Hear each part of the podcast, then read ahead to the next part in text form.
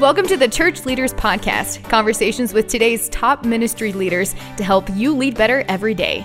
And now, podcasting from scenic Colorado Springs, Colorado, here's your host, Jason Day. Hello, my friends, and welcome to the Church Leaders Podcast. I'm your host, Jason Day, and we have a tremendous episode for you this week as I had the opportunity to speak with Rachel Den Hollander.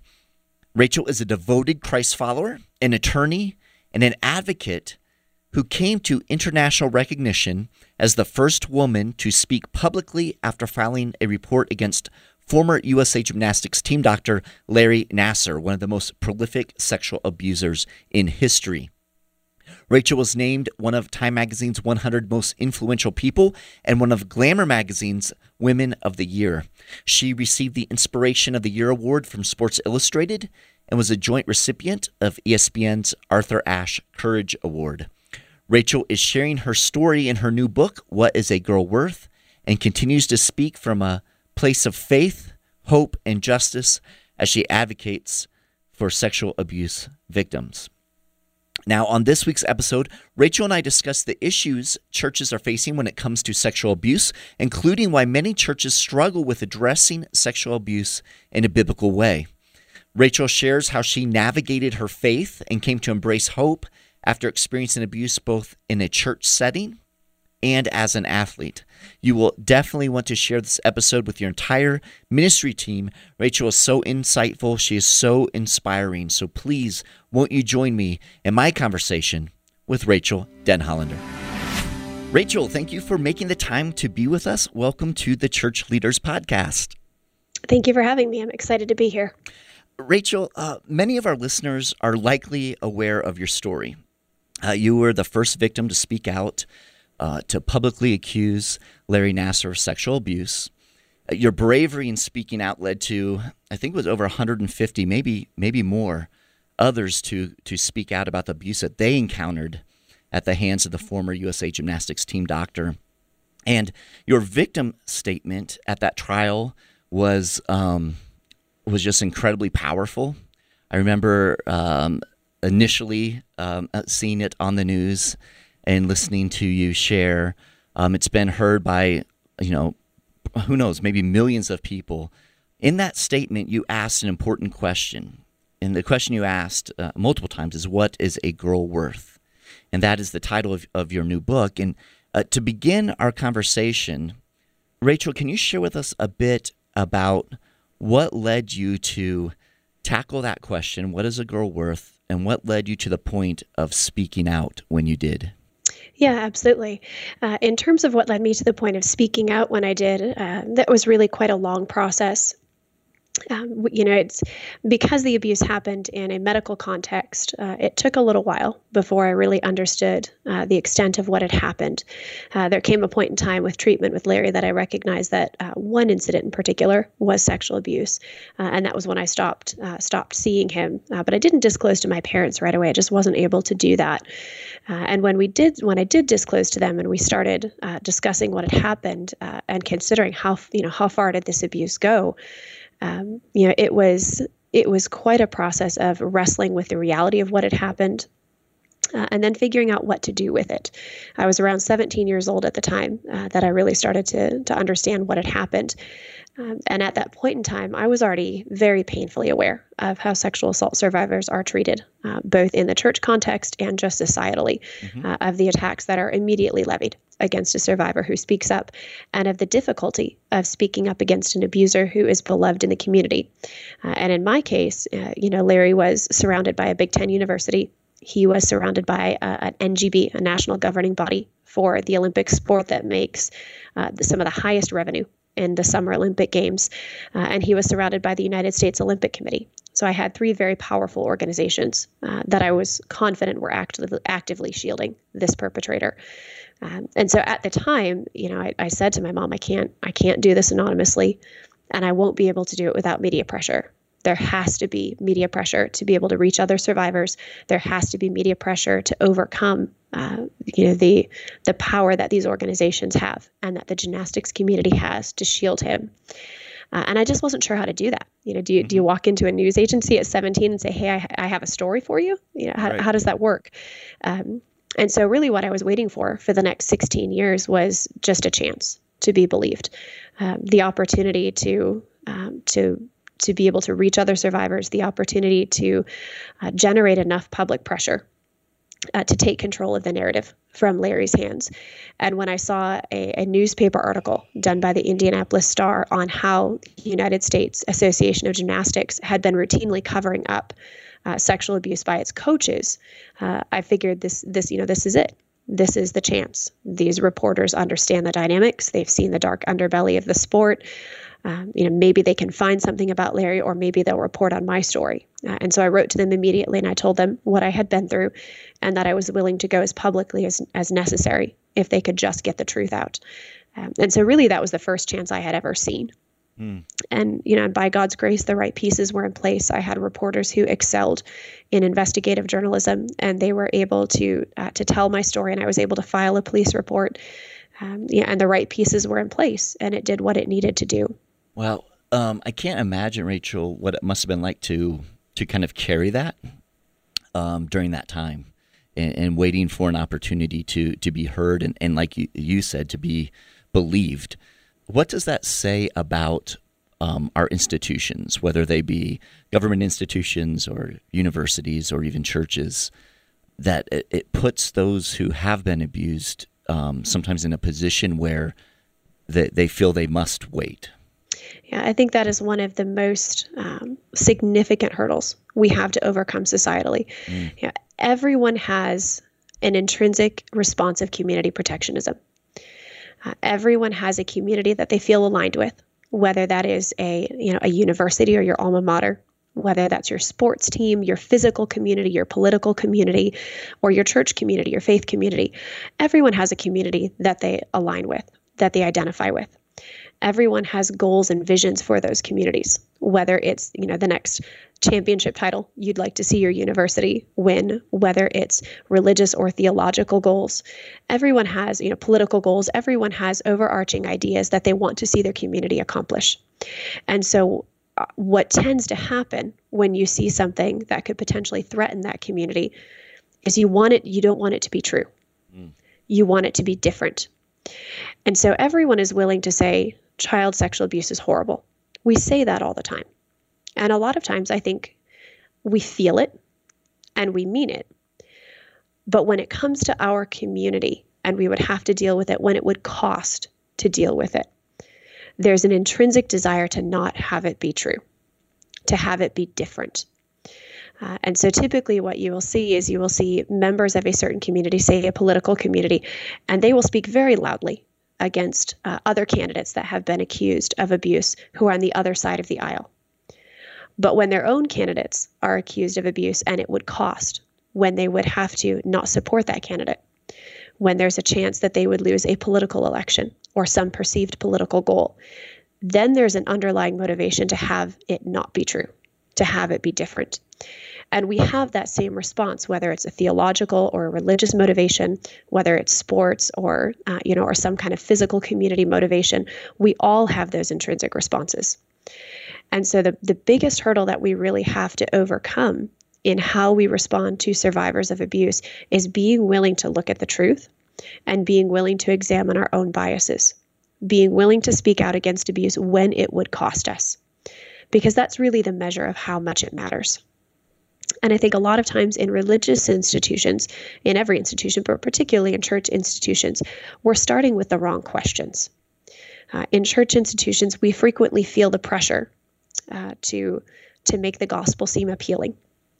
We feel the pressure to carry the reputation of the church, mm. to protect Jesus's reputation, uh, and that's not our weight to carry. That's the wrong motivation and goal and ideal. Jesus can protect himself. Jesus will purify and protect his church. The gospel is not dependent on a particular figurehead or a particular denomination. The gospel stands with Christ and Christ alone. And so when we we are motivated uh, to protect reputation and we view ourselves as the gatekeepers or the reputation protectors of the gospel and the church, we have additional motivation uh, to not submit to accountability, to not have transparency, to not speak against abuse, and to not say the difficult things even about leaders or institutions uh, that we may have respected or have benefited from. And really, the fundamental question that we need to be asking is what would Jesus do? Mm. You know, that, that simple question we tell our children to ask how would Jesus do this? And we can see very clearly from Scripture Jesus would speak the truth, Jesus would pursue justice, Jesus would, uh, in all of his holiness, express his, his wrath against sin. And what we end up doing as believers when we dim when we dim the darkness of sin, when we don't treat it like the important thing that it is, what we have ultimately done is we've dimmed the holiness of God. Mm. We've dimmed the beauty of the gospel. We've dimmed the beauty of justice.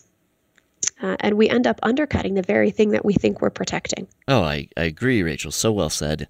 I think one of the great struggles uh, is that we oftentimes try to take on the role of God, right? Uh, rather than trusting, as you said, that Jesus will purify his church. We somehow uh, feel this, this need to protect the reputation of the church.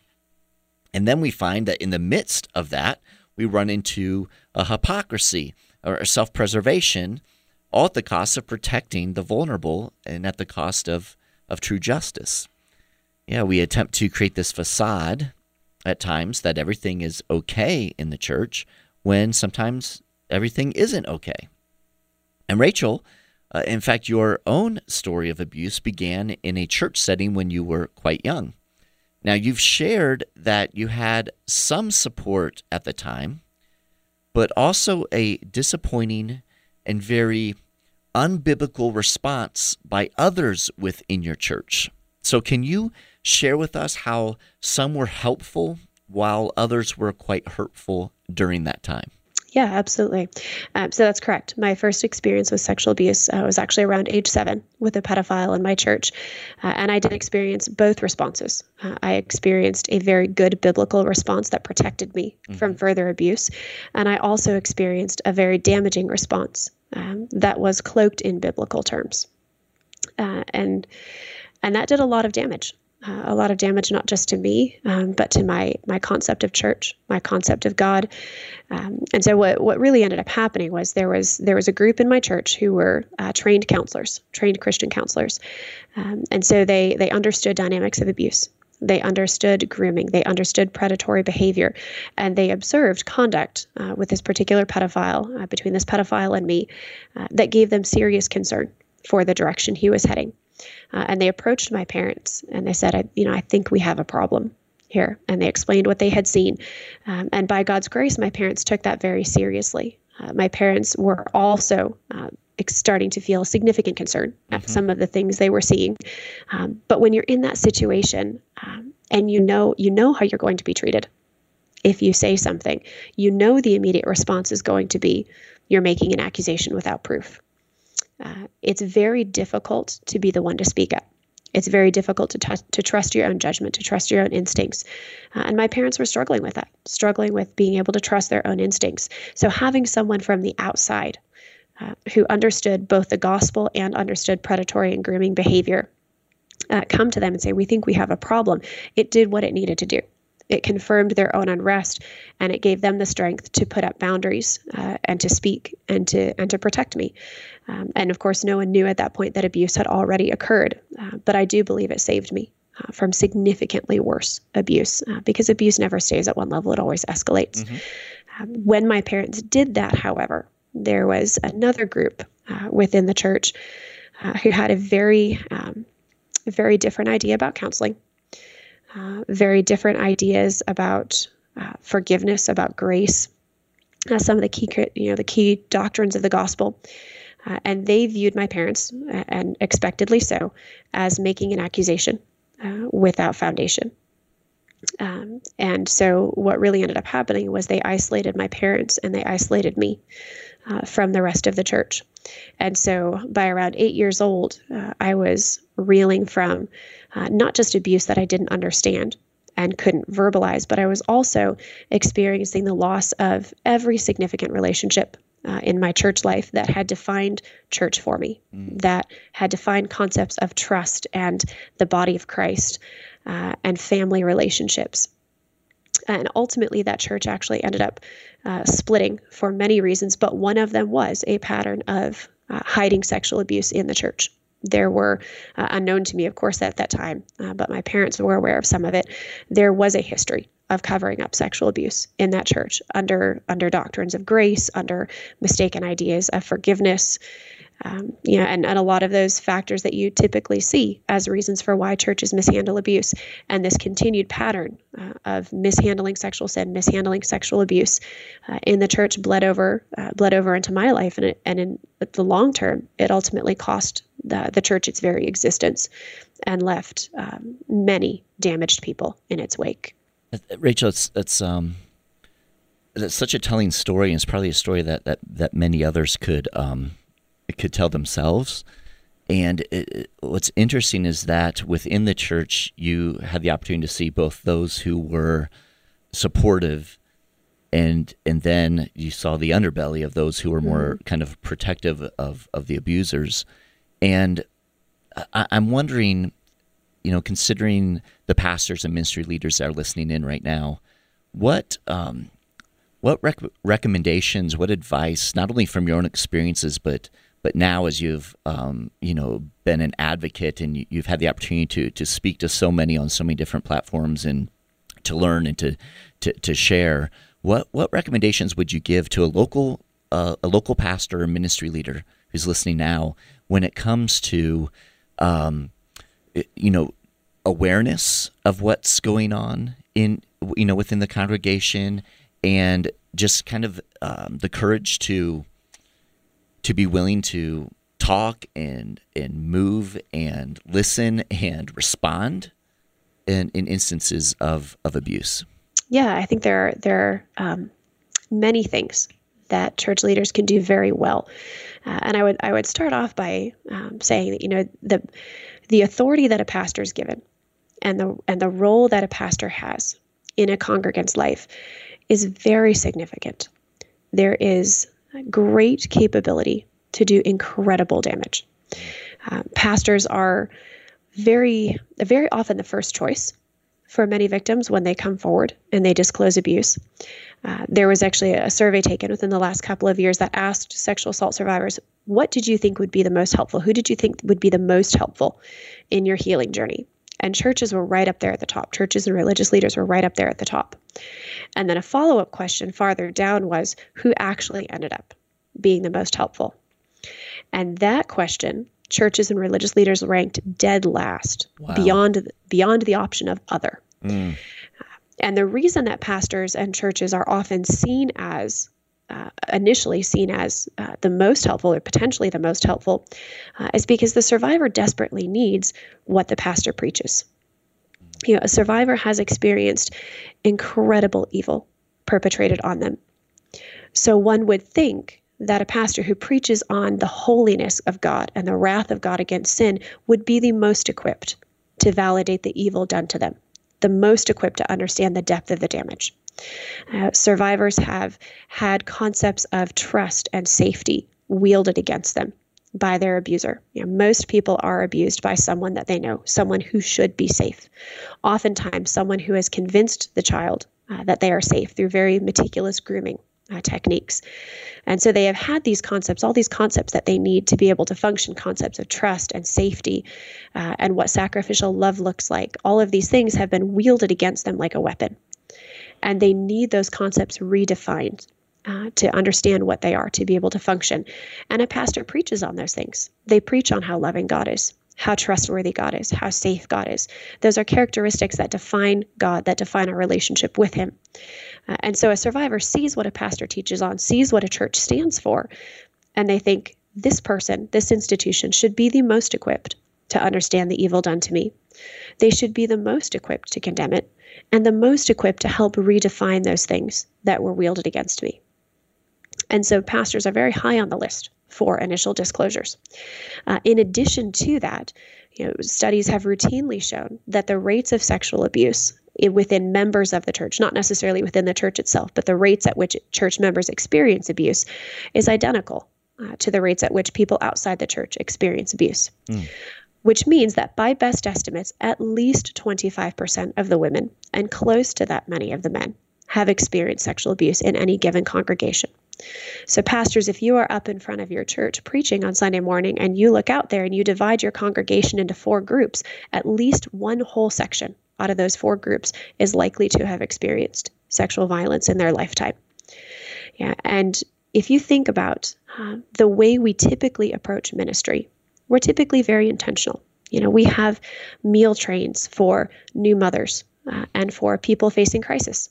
We have mercy ministry funds for those who have lost their job or who are facing you know, financial emergencies. Uh, we have Sunday school and parenting classes for new parents. And, you know, we have all of these ministries designed to meet specific needs that you know your congregation is facing, and rightly so. But rarely do we have any specific ministries or any intentionality put into uh, reaching survivors of sexual abuse. And this is a massive oversight in the church because one of the things that we do know about sexual abuse is that it has the highest rates of PTSD and mental health issues out of any trauma or crime committed on a person who survives. It has the uh, some of the highest rates of creating substance abuse issues, uh, drug dependency. It is uh, survivors of sexual abuse are four to six times more likely to contemplate suicide uh, compared to survivors of other forms of trauma. Um, but survivors are also very good about hiding those things uh, because that's how they stay safe. They stay safe by hiding their emotions, by appearing normal. Uh, one woman I work with refers to it as flipping the switch.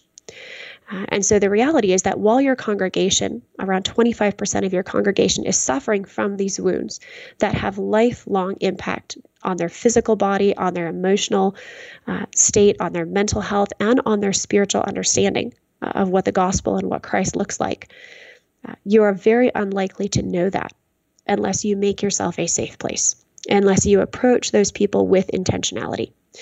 And so you are likely to be hemorrhaging wounds in your church that you are completely unaware of and you will remain unaware of because a survivor has to keep you at arm's length to be safe. Mm. So the intentionality with which you approach ministry is incredibly important. Being aware of the capability you have to do incredible damage is very important uh, because what you preach on uh, is is seen as the remedy for abuse uh, and is tied to the gospel and is tied to the identity of Christ, how you respond when someone discloses abuse becomes wound up in their con- in their conception of God.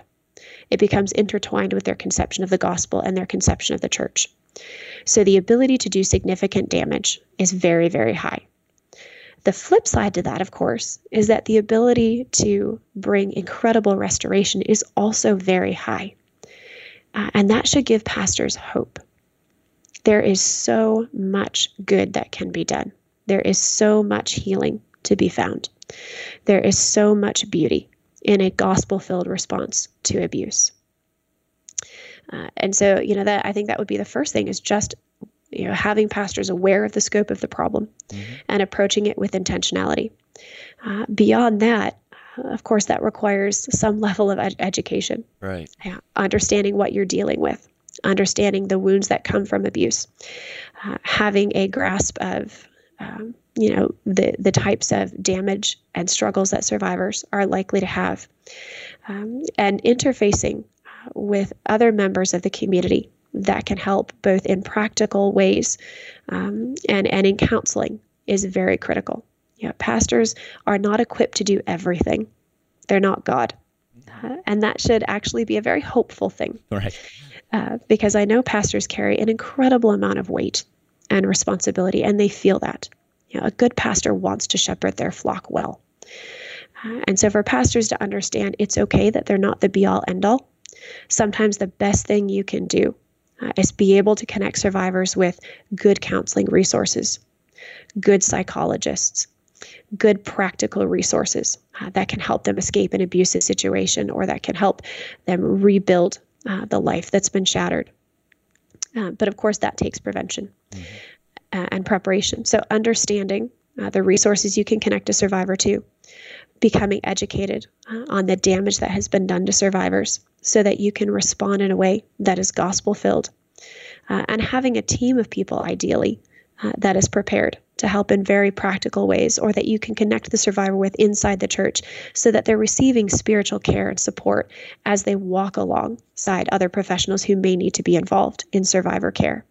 There are a lot of very practical resources available for this. Uh, the Church Cares curriculum that the SBC has just put out is a great bird's eye uh, beginning, and there are a lot of links uh, in there to additional resources, books, uh, blog articles, uh, you know, podcasts, that sort of thing. Uh, Brad Hambrick has done a phenomenal three-part video course uh, that he did for his church. Uh, and it's where I typically recommend starting because it is probably the fastest way to start getting an overview of the damage done by abuse uh, and how to beautifully apply the gospel to it. Uh, Diane Langberg is a Christian psychologist who is uh, just incredibly theologically sound so grace filled, so compassionate. Uh, and she has a few books out that are excellent resources for pastors. She also has a lot of free uh, materials on her website, uh, including a, a, video series uh, called Church Cares or Church as a Refuge. Uh, and, and I recommend all of those resources to pastors as they're just starting to wrap their mind around the depth of the problem. Uh, but approach it with hope mm. because there is great amount of healing you can bring when you do this well. That's beautiful, Rachael. Thank you for those resources, and we will have links to them in our show notes so those who are listening in can learn more. Now, Rachael, I must say that as I've been listening to you, you have such a powerful grasp of the gospel and of the goodness and beauty of Christ. And not just in our conversation today, but as you've spoken elsewhere, even in court, in your victim impact statement, you shared the gospel in a very clear and compelling way uh, speaking of the hope that true repentance can bring through Christ.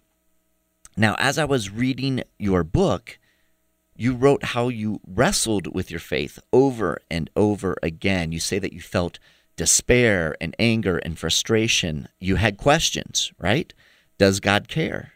And if He does, why didn't He do something? In your book, you write, My mind drifted back to what had happened when I was seven. If abuse and injustice were as bad as I felt like they were, why did Christians get this so wrong? Or was I wrong? Maybe I didn't need to heal. Maybe I just needed to get my act together. And so I, I want to ask, Rachael, today you exude such a sense of hope and a strong faith in Christ. And it's not just a privatized faith, but you are vocal about your faith, not in a, a pushy way, but in a very sincere, grace filled manner. So, Rachael, how did you navigate this journey in such a way, considering all the evil you've experienced, that you're embracing Jesus and proclaiming his love, his hope, and his truth today? Yeah, it, it absolutely has been a process. Um, you know, and getting to write the book, that was something I wanted to um, to really be able to dig into a little bit, mm-hmm. um, because particularly for those survivors who are um, co- either coming from a faith background at the time of their abuse or struggling to reconcile faith uh, with their abuse, it's a difficult journey to be on. Uh, I was saved at a very young age, um, and so I had that, you know, had that foundation. Um, but suffering sexual abuse, both at age seven and then at age 15 to almost 17, uh, really challenged a lot of those ideas. Uh, and I, I do believe the gospel is our best hope. You know, it is the, the existence of absolute truth found in a creator is what gives me the ability to say, this was evil. And I can call it evil. It's what gives me the ability to not be dependent on society's response to me or to my abuse, uh, to be able to find my identity and to find my value. Uh, you know, it redefines all of those concepts uh, that were wielded against me. It gives me a right definition of safety, a right definition of trustworthiness, a correct definition of what sacrificial love looks like. You know, it gives me a beautiful picture of sexuality in for what God created it, the gift that God created it to be. It gives me a beautiful picture of what manhood is supposed to be. Yeah, and what womanhood is supposed to be. All of those things are very restorative. Um, but the difficulty that I found as I struggled through it was those pictures weren't painted for me. Uh, if anything, um, they were really damaged further many times uh, by church leaders, um, church leaders who did not teach about the justice of God unless it was uh, to focus on my own sin. You know, and I needed to hear that because I need I need repentance and I need God's saving grace. Uh, But I was never told that what was done to me was evil and actually had it treated like it was. Uh, you know, I had church leaders who dramatically misinterpreted mm. uh, and misapplied uh, common passages of scripture that are misinterpreted and misapplied. The story of David and Bathsheba, the rape of Tamar, um, even the story of uh, Joseph and Potiphar's wife. You know, it is it is looked at. See, this is what a false accusation does. Uh, but really, what Joseph suffered was sexual assault mm. by someone who was an authority figure. Um, you know, and so uh, the mishandling of those scriptures, the mishandling of certain passages in the Levitical law, uh, were very damaging to me. Uh, I had pastors that would make comments like, "Well, if the victim didn't cry out per the Levitical law, then they're they're guilty." Yeah, and that wow. fails to un, that fails to un, that's unfortunately that's very common. It's mm. very very common. Um, you know, the, those passages are not treated with the intellectual and theological rigor that other passages of the little Levitical law are. Uh, and that does incredible damage to survivors. Uh, because in my case, I didn't fight back, partly because at times I did not know that it was abuse, and because at the point in time that I did realize it was abuse, I froze. And about half of victims experience the freezing response where you're literally paralyzed. You cannot fight back, your body's in shock. Uh, and so, because those passages were so misused uh, and misapplied, yeah, and it wasn't it wasn't done directly to me. None of the pastors who preached on those passages knew that I was a survivor of sexual abuse, but they made those comments and I heard them. They preached that way in their messages and I heard it. Mm. And so the message that I internalized was this is your fault. It's not that big of a deal. God doesn't really care. And that left me really struggling with what the Bible truly says about abuse, what the Bible truly says about justice. Because those pictures weren't accurately painted for me, it did incredible damage. Uh, and I think that's one of the most beautiful things that a pastor can do is preach accurately. Uh, typically, where I start with victims of abuse now, when I'm walking alongside survivors, is I start with them in the book of Revelation. And we read about how God comes back, how Christ comes back in a robe dipped in blood, bearing a sword. And I say, this is how much it matters because I need to see that picture. Survivors who have been through uh, evil need to see that picture. This is how much God cares about the evil that was done to you. Yeah, this is how this is the way he comes back to defend his daughters and to defend his sons. We need to paint that picture of God's utter holiness and apply it to the evil that's been done to people, not just to the sin that they have to repent of. And we don't do that very well, more often than not. Yes, well, well said.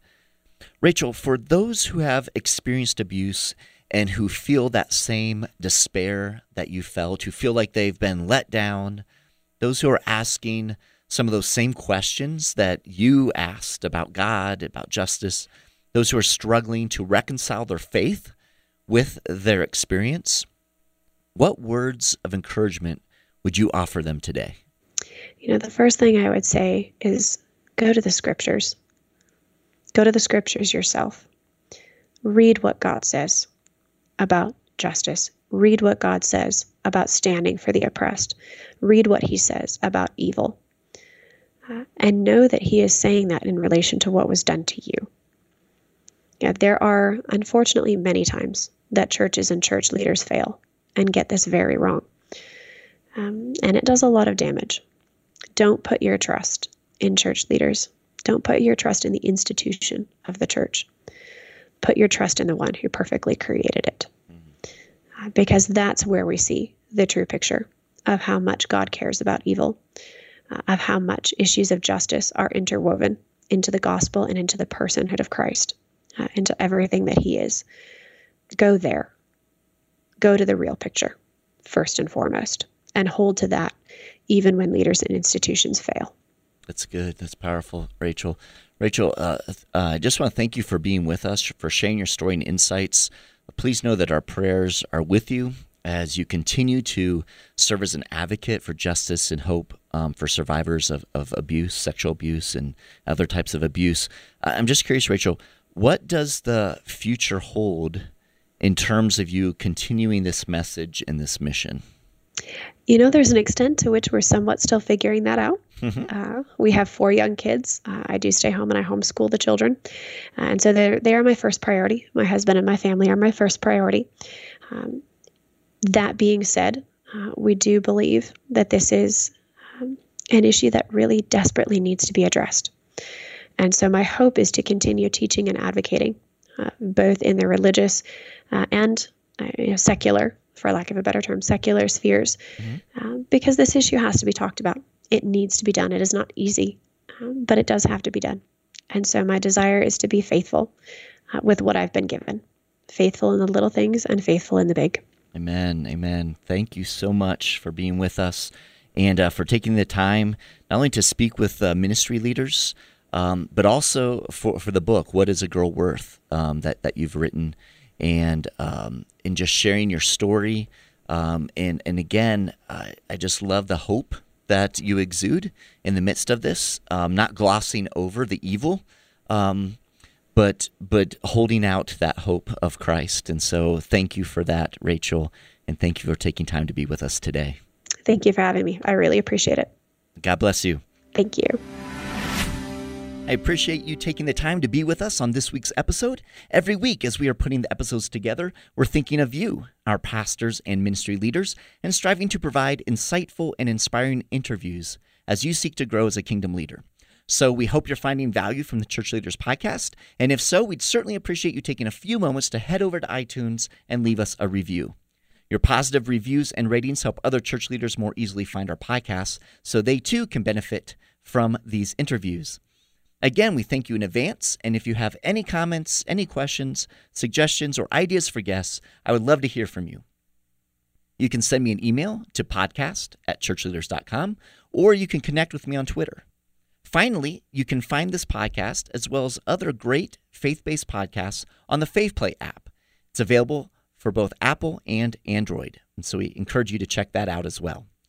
So until next time, this is Jason Daye, encouraging you to love well and lead well. You've been listening to the Church Leaders Podcast. For articles, videos, and free resources that will help you lead better every day, visit our website at churchleaders.com. Thanks for listening.